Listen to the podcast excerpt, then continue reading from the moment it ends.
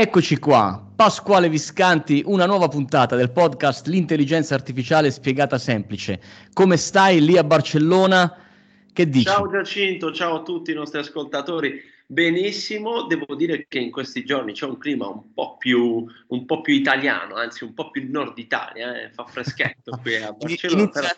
Inizia a far fresco, ma tieniti bello caldo perché oggi abbiamo un ospite per questa puntata davvero incredibile. È una persona che abbiamo già avuto come ospite in una nostra puntata, era il 24 marzo, puntata numero 10. Quindi, per i più curiosi, quelli che non vogliono aspettare la fine della sigla, potete andare a scoprire chi sarà il nostro ospite. Ma prima di tutto, Pasquale, che ne dici? La nostra Sigla. Sigla.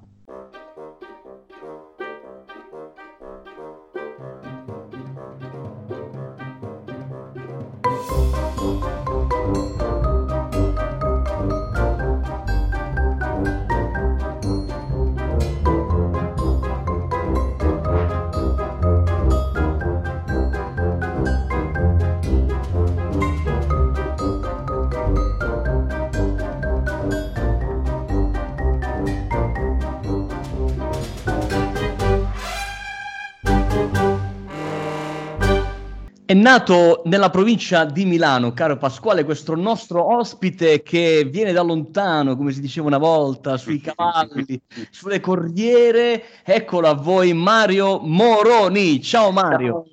Ciao ragazzi, buonasera a tutti, buongiorno, buon mattino, buonanotte, dipende da quando ci ascoltate. E infatti dipende da quando ci ascoltano perché essendo questa come le altre una puntata registrata sarà sempre disponibile sul nostro canale, sui nostri canali, eh, sulle vostre applicazioni, ma io Mario voglio parlare di te, ma che ci fai tu in un podcast dedicato all'intelligenza artificiale? Soprattutto intelligenza, è quello il problema, no?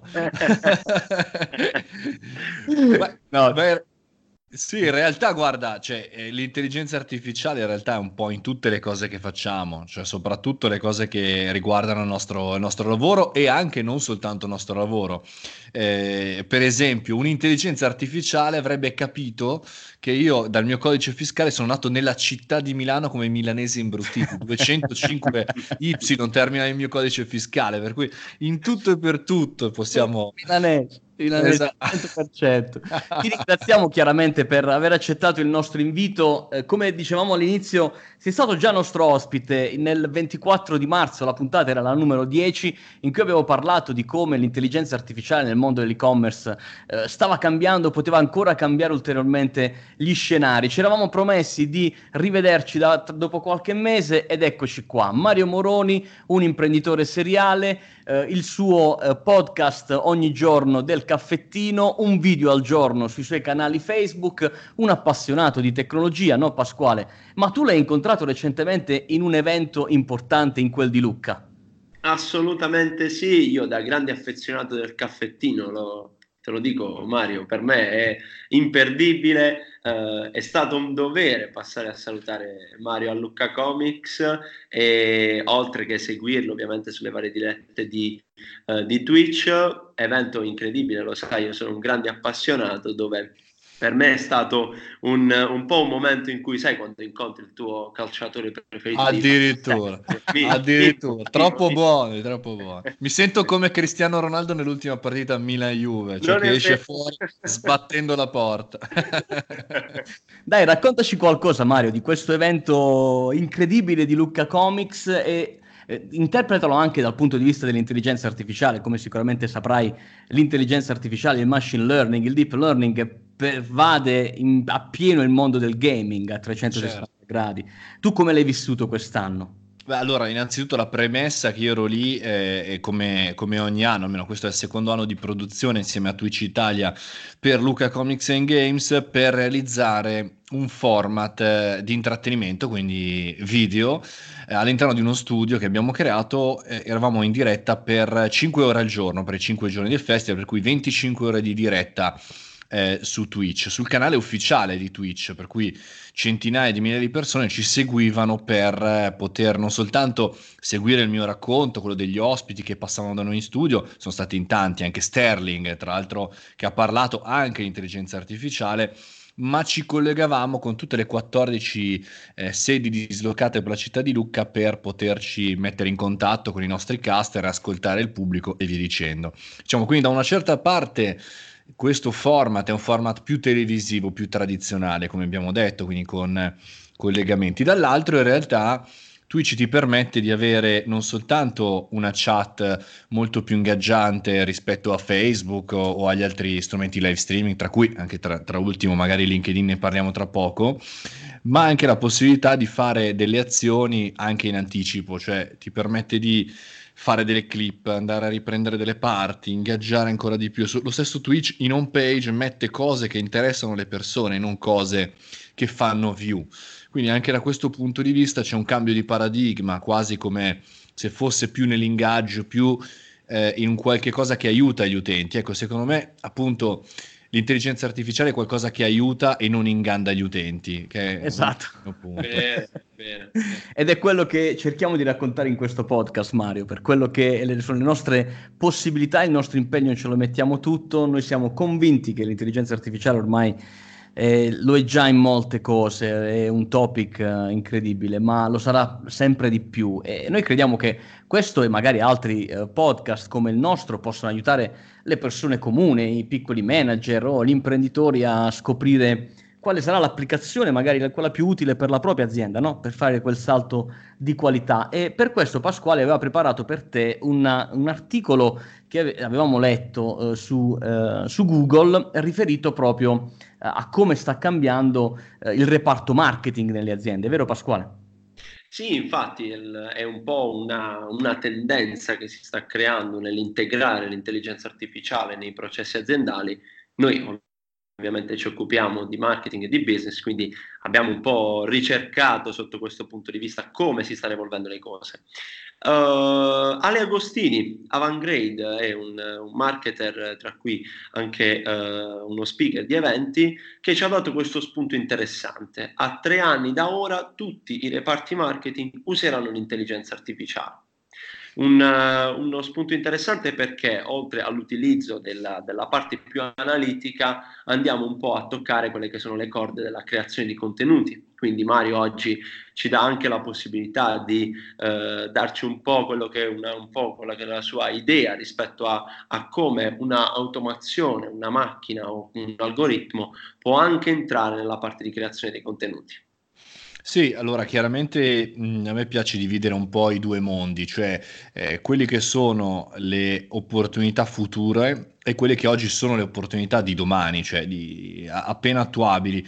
Eh, sicuramente c'è un mondo che già è cambiato, che è quello del posizionamento sui motori di ricerca. Se pensate a qualche tempo fa, diciamo, eh, a, a, quando si mettevano le parole chiave nere su sfondo nero, quella roba lì, quel posizionamento un po' pirata, eh, è chiaro che sono cambiati sia gli utenti che sia i motori di ricerca. Quindi, da quel punto di vista lì, ad oggi quel mondo della, del, diciamo, del, posizionamento, grazie anche all'intelligenza artificiale, ha già avuto un cambiamento drastico ed è già un dato di oggi. Eh, e quindi, da un certo punto di vista, per esempio, per i nostri podcast c'è proprio tutta una nuova corrente che parla quasi di posizionamento di SEO dei podcast, ma non tanto nell'audio ma quanto anche solamente nel titolo. E perché no, domani, come già oggi sta facendo eh, Spotify, a indicizzare le canzoni con delle ritmiche o delle tematiche particolari o delle note particolari, non indicizzi, non capisca con l'intelligenza artificiale quali sono i nostri toni di voce e come sono, devono essere posizionati i, i, nostri contenuti. Quindi da quel punto di vista sicuramente questo è un qualche cosa di domani, cioè di, di tra pochissimo. E poi invece quello che eh, io lo vedo un po' più nel futuro, che si aggancia appunto a, questo, a, questo, a questa parte, è il fatto dell'IoT, che continua a rimanere, quindi i nostri eh, assistenti vocali e non soltanto, continua a rimanere un qualche cosa di presente per il Natale, cioè regaliamo alla mamma e, e allo zio il, il, dispositivo, ma poi difficilmente riusciamo a ingaggiare tutto. Ecco, un dato che a me è piaciuto molto negli ultimi mesi è che Alexa eh, è in test eh, mentre fa domande, cioè negli Stati Uniti c'è in rollout Alexa che fa domande al pubblico, ah. quindi non soltanto noi facciamo domande a lei, Beh. ma lei fa delle domande a noi. Perché questo? Perché il machine learning a cui è collegato Alexa è veloce e chiaramente funziona, però deve andare ancora più veloce nell'apprendimento perché secondo Amazon nel prossimo anno, nel 2020, sarà un dispositivo che andrà totalmente a sostituire gli smartphone, secondo il loro ragionamento. E quindi quando non sa che cosa rispondere alle domande di Giacinto, Alexa le fa a Mario e quindi io rispondo e quindi eh, continua questa sorta aiuto. Tanto sta parlando Alexa, scusami. Alexa stop. Infatti ne ho anche io uno in casa, temo che possa iniziare anche la mia sentendo oh, la parola. Cane. Ma va bene, fa parte sta parlando. Molto bello, molto interessante questo eh, come scenario quello degli smart speaker, sicuramente Mario è uno scenario che eh, posiziona noi tutti in un'era che possiamo soltanto immaginare, no? loro la stanno disegnando, poi è vero anche che oltre alla matita c'è anche la gomma, qualche aggiustamento qua e là. Assolutamente chissà cosa ne verrà fuori. Eh, di certo c'è che eh, noi che siamo sul pezzo delle news sull'intelligenza artificiale, volevo riportartene una seconda, mm-hmm. eh, che tra l'altro mi collega anche ad una puntata che ho seguito del mese del marketing, eh, dove tu da grande oratore eri lì a, battere, a tirar fuori il meglio dai tuoi ospiti per un mese intero, il mese di ottobre. Si, si è parlato anche di PayPal, se non ricordo male, no? Sì, sì. PayPal e, di... e non PayPal. PayPal. esatto, PayPal, non PayPal. Eh, perché qui eh, nella visione del suo eh, CEO Dan Schulman c'è un nuovo servizio che è quello di concedere prestiti in pochi minuti ai cittadini, chiaramente partiranno dagli Stati Uniti, dalla Silicon Valley, dalla California per testarlo, ma l'obiettivo è hai bisogno di soldi, chiedili a PayPal e in due o tre minuti ti forniamo già la risposta alla tua richiesta. Questo eh, ci consente di, di, guardare anche il mondo dell'e-commerce in maniera diversa, il mondo della, eh, della spesa eh, da parte degli utenti, dell'accesso ai servizi. No? Eh, oggi è, se- è, ancora complicato poter chiedere un prestito, bisogna andare in filiale, c'è qualche banca che si sta eh, attrezzando, ma è ancora molto molto complicato. Come vedi questi servizi eh, nel mondo, per esempio, dell'e-commerce e di come miglioreranno la nostra vita? Allora, c'è un precedente, quello dell'anno scorso, di, sempre di Amazon, non, non, mi pagano per dire così tante volte questa parola, ma va bene così, che aveva fatto eh, negli Stati Uniti un test che è andato molto bene sui prestiti alle aziende, cioè tu volevi vendere i prodotti eh, di Amazon sul sito e quindi, di, scusa, i tuoi prodotti su Amazon e quindi eh, diciamo Amazon ti finanziava la produzione dei prodotti, una sorta okay. di prestito sul venduto, però non erano ancora arrivati alla parte consumer, qui e PayPal in realtà fa un balzo in avanti secondo me è molto interessante perché non è fatto da una startup che si inventa il microprestito o il microcredito, si, fa, si parla di un'azienda che è ormai diciamo determinante sul mercato, ha delle quote pazzesche anche in paesi particolari come l'Italia, grazie agli accordi con Poste Italiane e altri, e dice ragazzi, eh, qua fondamentalmente siamo pronti, siamo pronti vuol dire che Innanzitutto eh, il PayPal della situazione riconosce la possibilità eh, di eh, diciamo dare o meno il, il, il, proprio credito perché vuol dire che quindi sa, sa se noi siamo solventi o meno certo.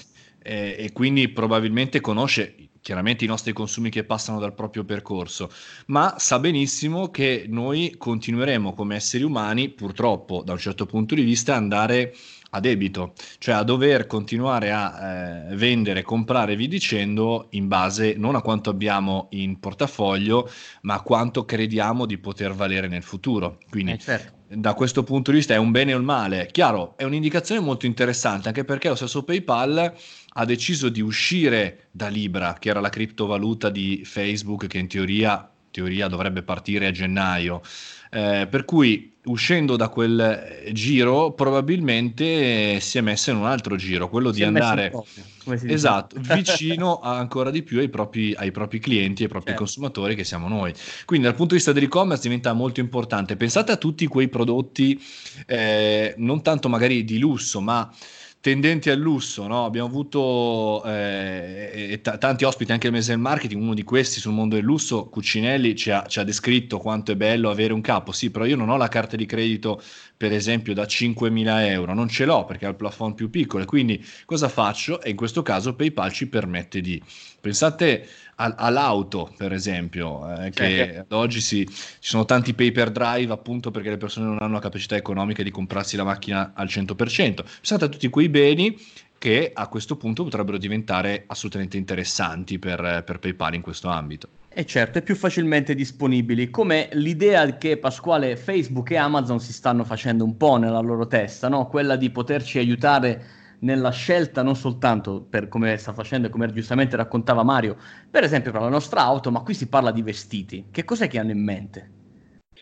Sì, esatto, in, vanno nella stessa direzione, vogliono consigliarci un outfit migliore. Noi lo abbiamo già un po' raccontato in passato di come l'intelligenza artificiale si è inserita anche nel campo della moda, diversi sono gli ambiti applicativi in questo settore e abbiamo un po' anticipato il brand Amazon, ma lo facciamo anche unendo un altro grande player, ovvero Facebook, che attraverso due applicazioni di intelligenza artificiale, Facebook con Fashion Plus Plus e Amazon invece con Style Snap ci danno la possibilità di arricchire un pochettino il nostro outfit analizzando, quindi partendo da una foto piuttosto che una scansione di quello che già indossiamo per consigliarci se magari il colore delle scarpe o l'abbinamento di una t-shirt va un po', un po ridisegnato. Devo dire che, come già parlavamo in passato di questa cosa, viaggiando un po' eh, mi accorgo che eh, sicuramente ci sono delle nazioni che in cui ce n'è bisogno. Hanno bisogno di qualche, di qualche ritocchino un po' più approfondito. Sì, in questo caso la, la, la, frase, la domanda da fare ad Alexa sarà Alexa cosa mi metto oggi? Non so che cosa risponderà però. Beh, il punto è che se avrà eh, il, diciamo, il, collegamento come esiste già in alcuni frigo evoluti del nostro eh, guardaroba e come noi metteremo via i vestiti nel guardaroba, perché se chi come me li ammassa in qualche parte magari non riesce a riconoscere. No, però diciamo che il ragionamento è molto interessante eh, anche da questo punto di vista. Noi stiamo cominciando a dare sempre di più eh, la scelta del, del, di, quello che andiamo a scegliere, scusatemi la ripetizione, per quanto riguarda le nostre abitudini, sempre di più a questa intelligenza artificiale, sempre di più a questo enorme punto di domanda che mette insieme le cose che conosce. E sempre di più noi dobbiamo dare eh, per far sì che lui riconosca al meglio. Il punto secondo me è questo interessante del futuro, è quanto Facebook, Amazon, Google, eccetera, eccetera, saranno capaci di mettere insieme i dati che sono tanti ma non sono tutti eh, perché certo. eh, magari noi non mettiamo qualsiasi cosa su Facebook, qualsiasi cosa la guardiamo su Amazon, per cui la sfida sarà molto interessante da questo punto di vista. Chiudo dicendo chiaramente i, gli assistenti vocali invece sentono tutto, quindi da quel punto loro di vista anche, eh, loro sì, ci sono. loro ci sono, sono con noi ogni giorno infatti mia moglie lo guarda ogni tanto e dice ma chissà, chissà cosa sta pensando. Dico guarda sicuramente non pensa, registra. Bene, eh, Mario, io eh, approfitterei anche per introdurti eh, co- da un altro punto di vista, perché insomma come ti raccontavo prima di iniziare la registrazione del nostro, della nostra puntata, i nostri ascoltatori ce li immaginiamo, perché questo è anche il bello del podcast, no? riuscire ad immaginare chi sono i tuoi ascoltatori e ce li immaginiamo come dei giovani giovani eh, laureati o laureandi, gente curiosa, piccoli imprenditori o magari manager aziendali che sono curiosi di questa scoperta nuova della nuova era dell'intelligenza artificiale. Ma io volevo introdurti anche come formatore, perché insomma tu stai per lanciare o hai già lanciato da pochi giorni, mi raccontavi, una masterclass davvero interessante che vorrei che tu condividessi con il nostro pubblico, perché insomma magari tra di loro c'è qualcuno che sta pensando di creare un podcast, è, in, è innamorato o impallinato, come dice il buon Monti, eh, di video, insomma come ci può aiutare la tua masterclass? Guarda, grazie per l'interessante. Effettivamente è, è, da pochi giorni che è online questa, questa, masterclass. La potete trovare su mariomoroni.it slash masterclass oppure basta andate su mariomoroni.it, c'è il pulsantino e ci potete arrivare. Ma diciamo, l'esigenza era quella di partire e dire ma come mai tante volte ho delle richieste che mi dicono Mario vieni a seguirmi, creiamo insieme, non so se creare un podcast o dei video o altre cose. E siccome metto insieme diciamo, l'abilità eh, di chi intervista, di chi arriva dal mondo diciamo, dell'intrattenimento tradizionale a chi invece arriva dal mondo digitale, ho creato una sorta di documentario di un mese in cui ogni settimana fondamentalmente tu affronti i, con dei passi pensati e meditati tutte le argomentazioni, partendo anche da come si scrive un contenuto, come si eh, cerca di creare un contenuto, fino a chiaramente realizzarli. Tutto questo perché è documentario? Perché non è la classica slide, no? cioè il videocorso con le slide con l'immagine piccolina, ma io mi muovo all'interno della città, mi muovo all'interno degli eventi e oltre, vabbè, chiaramente a qualche punto più tecnico delle slide, ci raccontiamo insieme eh, questo percorso perché è più un problema, secondo me, e non so se siete d'accordo anche voi, di concepire quali sono le nostre abilità piuttosto che tecnicamente scegliere quale telecamera o quale microfono bravo. utilizzare. Bravo, bravo, bravissimo Mario. Condivido appieno perché insomma molto spesso si trova online eh, il guru del, il guru del in realtà io qui non ti sto facendo la marchetta anche perché io sono il primo ad aver colto al volo l'opportunità Grande. di utilizzare il tuo coupon che è stato messo a disposizione di tutti i nostri ascoltatori. Metteremo il link eh, nella descrizione del nostro, della nostra puntata, quindi c'è una, una sorpresa per voi, giusto Mario? Un regalo. Sì. Sì, guarda, allora, eh, oltre al link potete utilizzare il codice, il codice eh, spiegata semplice, che mi sono inventato esatto. questo nome particolarmente Grandi. difficile da ricordare, e basta che inserite quello e avrete, avrete un, uno sconto. Eh, ah, più che altro per invogliarvi a capire che cos'è, poi valutatelo voi, valutate se vi piace o meno, ma almeno valutate il fatto che è una cosa di diverso, è sicuramente un qualche cosa che va più verso l'intelligenza emotiva che artificiale, però vi servirà sicuramente. Questa invece è una news un po' più particolare, ecco, qui abbiamo pareri pro e contro, secondo me questa dobbiamo prendere un po' con le pinze.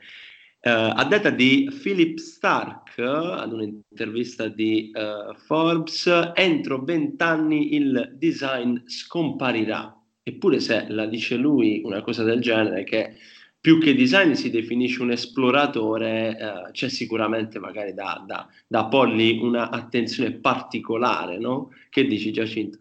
Ma io ritengo che di questo ne avevamo già parlato, tra l'altro, ricordo in una puntata, non so dirvi quale, scusatemi, ma ormai ho perso un po' la memoria, ma eh, credo fosse eh, contemporanea all'uscita, alla presentazione del Salone del Mobile della sua sedia insieme a una nota azienda eh, di produzione di sedie, eh, dove lui aveva tirato fuori insieme a un'intelligenza artificiale credo che all'epoca c'era dietro anche Adobe, eh, questa nuova sedia progettata dall'intelligenza artificiale. E quindi eh, io credo che lui eh, si stia sfidando, secondo me, Mario, non so tu come la vedi.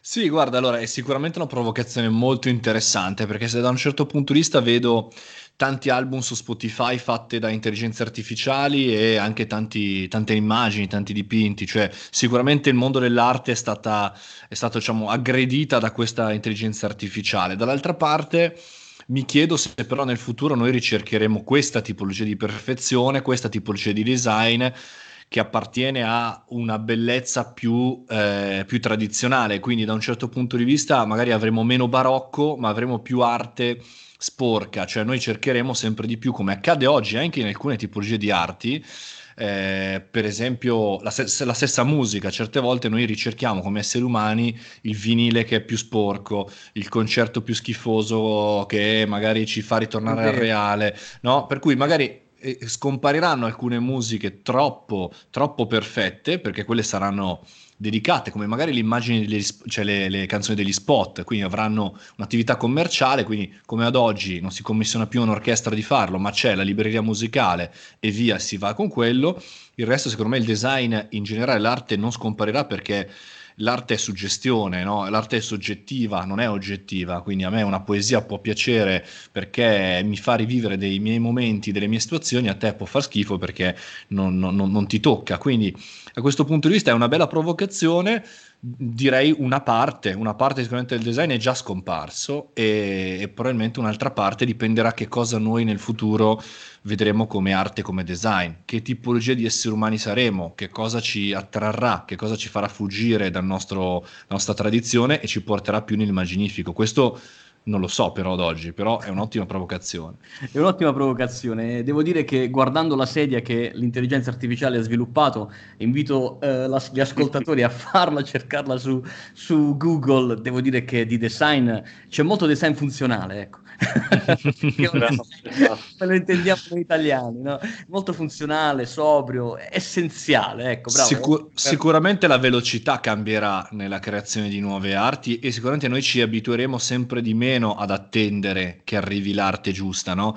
I mecenati nei, nei, diciamo, nei, nei secoli passati potevano aspettare anche sei mesi, dieci anni, 50 anni per alcune opere grandiose e nel nostro caso, ormai se, aspettiamo, se aspettiamo più di 5 secondi, voltiamo pagina, quindi magari sarà una questione anche di tempo è una questione di tempo e magari eh, anche di, da- di, dati, tanti dati che nel frattempo stanno entrando nelle nostre vite e stiamo producendo. Siamo in realtà dei produttori eh, certificati di dati, no? li produciamo in ogni momento, in questo momento noi stiamo producendo dati, ancora una volta con la nostra voce e questi sono i dati, Mario, pensa un po', e questo è un articolo del Post, ilpost.it, che eh, pronuncia questa frase bellissima, l'intelligenza artificiale ha scoperto da sola che la Terra gira intorno al Sole. E al primo pensiero, quando l'ho letto, ho detto, ah, finalmente l'abbiamo scoperto. Poi ci ho ripensato un attimo, dice, no, aspetta, qua è passato qualche decennio, qualche decennio fa l'abbiamo scoperto già.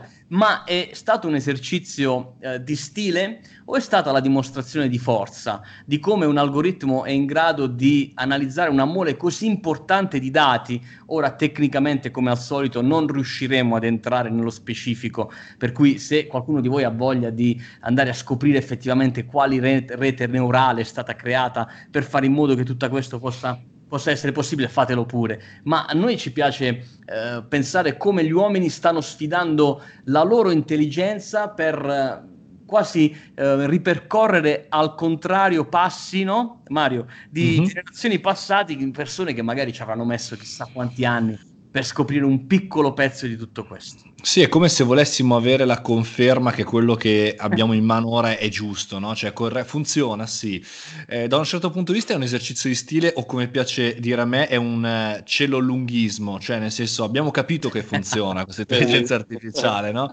Questo abbiamo capito, per cui mi piacerebbe capire cosa non so. Ora, è chiaro che secondo me è una questione di, di potenza di fuoco, no? Cioè, eh, se prima eh, noi siamo andati sulla Luna eh, con eh, diciamo, una delle applicazioni del nostro cellulare, diciamo meno di questo forse, eh, immagina cosa si potrebbe fare, ma comunque noi non ci andiamo né da nessun'altra parte. E quindi anche in questo caso è tutta questa potenza di calcolo ci deve fare andare però da qualche parte, no? Dobbiamo scegliere vogliamo andare su Marte, sulla Luna, eh, nello spazio, nel futuro, nel presente, oppure vogliamo risolvere con questa potenza di calcolo dei problemi che abbiamo attualmente ora nei nostri business per tornare a, diciamo, all'orto quotidiano, al giardino quotidiano o della terra. Quindi è sicuramente molto figo, cioè nel senso capire che questa, questo strumento, grazie ai necessari dati, funziona. Dall'altra parte vi pongo un'altra provocazione, ma questi dati sono di tutti gli esseri umani del nostro pianeta oppure abbiamo una visione parziale dei dati? No? Eh, nel senso abbiamo solamente i dati di noi bianchi, americani o europei che eh, diamo informazioni oppure l'intelligenza art- e, e, quindi l'intelligenza artificiale con, non so, il mondo asiatico funzionerebbe in un'altra maniera, il mondo africano funzionerebbe in un'altra maniera e se ci mettessimo tutti assieme avrebbe lo stesso risultato? Non lo so, Bello. questo è un punto di domanda avremo sicuramente qualcosa di diverso, di qualcosa che noi non conosciamo ancora, forse, no? Un essere così eh, coeso da essere allo stesso tempo americano, cinese, russo europeo. Questo è, sarebbe veramente sì, una bella i comportamenti sfida. che noi stiamo dando, stiamo dando per, per, scontato che, diciamo così, il target personas di, di questa intelligenza artificiale sia solo come siamo noi, o meglio, come in teoria sono la somma di tutte le persone che hanno dato questi dati, che quindi sono su Facebook, sono su Amazon, sono su Google, eccetera eccetera. Però cosa accadrebbe se ci mettessimo dentro, dentro diciamo, l'altro 80% dei dati? Eh, cosa potremmo fare? Chiaro, ora abbiamo in mano questi di dati ed è molto bello sapere che eh, sta, questa sta, tecnologia sta confermando le cose che già sappiamo. Eh, però chi decide dove andiamo? E questo fa parte di un'ultima notizia che volevamo commentare insieme a te e, e, rendere note ai nostri ascoltatori che è l'analisi predittiva. Chiaramente per fare l'analisi predittiva eh, si è provato in tanti modi e già oggi si fa con dei brillantissimi software che fanno questo, ma avendo a disposizione oggi due fattori, anzi tre, ne aggiungo un terzo. Il primo è la grande mole di dati, la seconda è la, la nuova, i nuovi algoritmi di intelligenza artificiale, la possibilità di utilizzare il deep learning, il machine learning per far funzionare degli algoritmi ad apprendimento automatico velocissimi. E il terzo è la capacità computazionale che i nostri server ormai hanno e come dicevi tu, rispetto a quello che se ci pensiamo, chi ci ha portati sulla Luna, davvero una lavatrice forse ci sarebbe bastata una, lav- una lavatrice attuale e sarebbe un bel film da fare. Ma quello che oggi si stanno chiedendo molti imprenditori, almeno per quello che dice anche eh, Goodnight, che eh, il, il, CEO di eh, SAS, che è l'azienda multinazionale operante nel mondo del software, quello che oggi le aziende stanno cercando dall'intelligenza artificiale è la possibilità di poter prevedere il futuro. Io la metto meglio più che prevedere il futuro,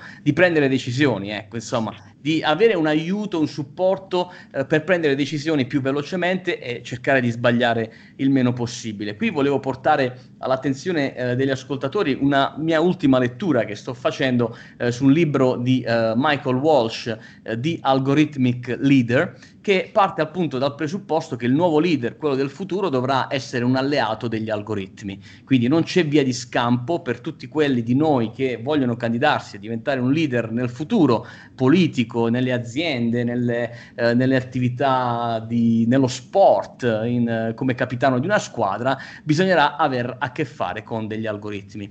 E questo eh, ci permette di, di vedere il mondo anche aziendale molto più dinamico, no? Cioè possibilità di prendere decisioni più velocemente se ci pensiamo. Eh, come la vivi tu? Eh, come la stai interpretando tu questa, eh, questa, dinamica? Se già ti sei posto questa domanda, per esempio nel mondo del business, cosa, quali sono le implicazioni che porterà? Positive e anche quelle meno positive.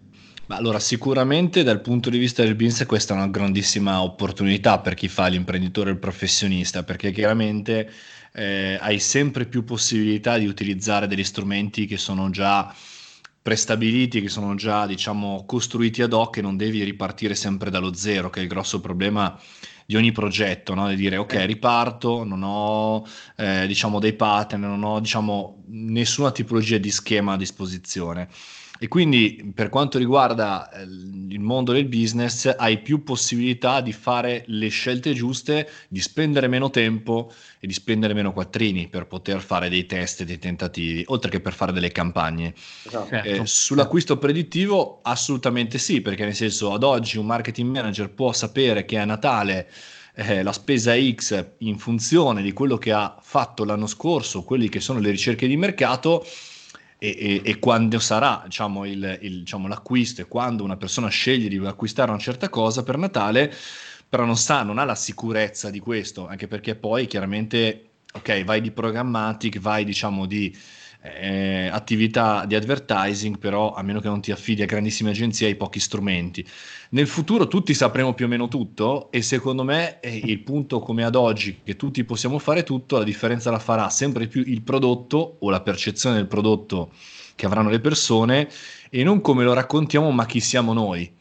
Quindi ah. eh, il fatto mm. che le persone ad oggi mh, per eh, assumere, diciamo le aziende ad oggi per assumere una persona guardino prima i social eh, è sintomatico del fatto che anche il mondo B2B si sta muovendo da quella parte e quando noi ci muoviamo verso l'intelligenza artificiale per il futuro, per gli acquisti, io non, non, sarò più il marketing manager che va a fare le campagne, a scegliere questo o quell'altro, ma cercherò sempre di più raccontare al meglio chi sono io per far sì che le persone che sanno già bene che cosa scegliere scelgano la parte più corretta.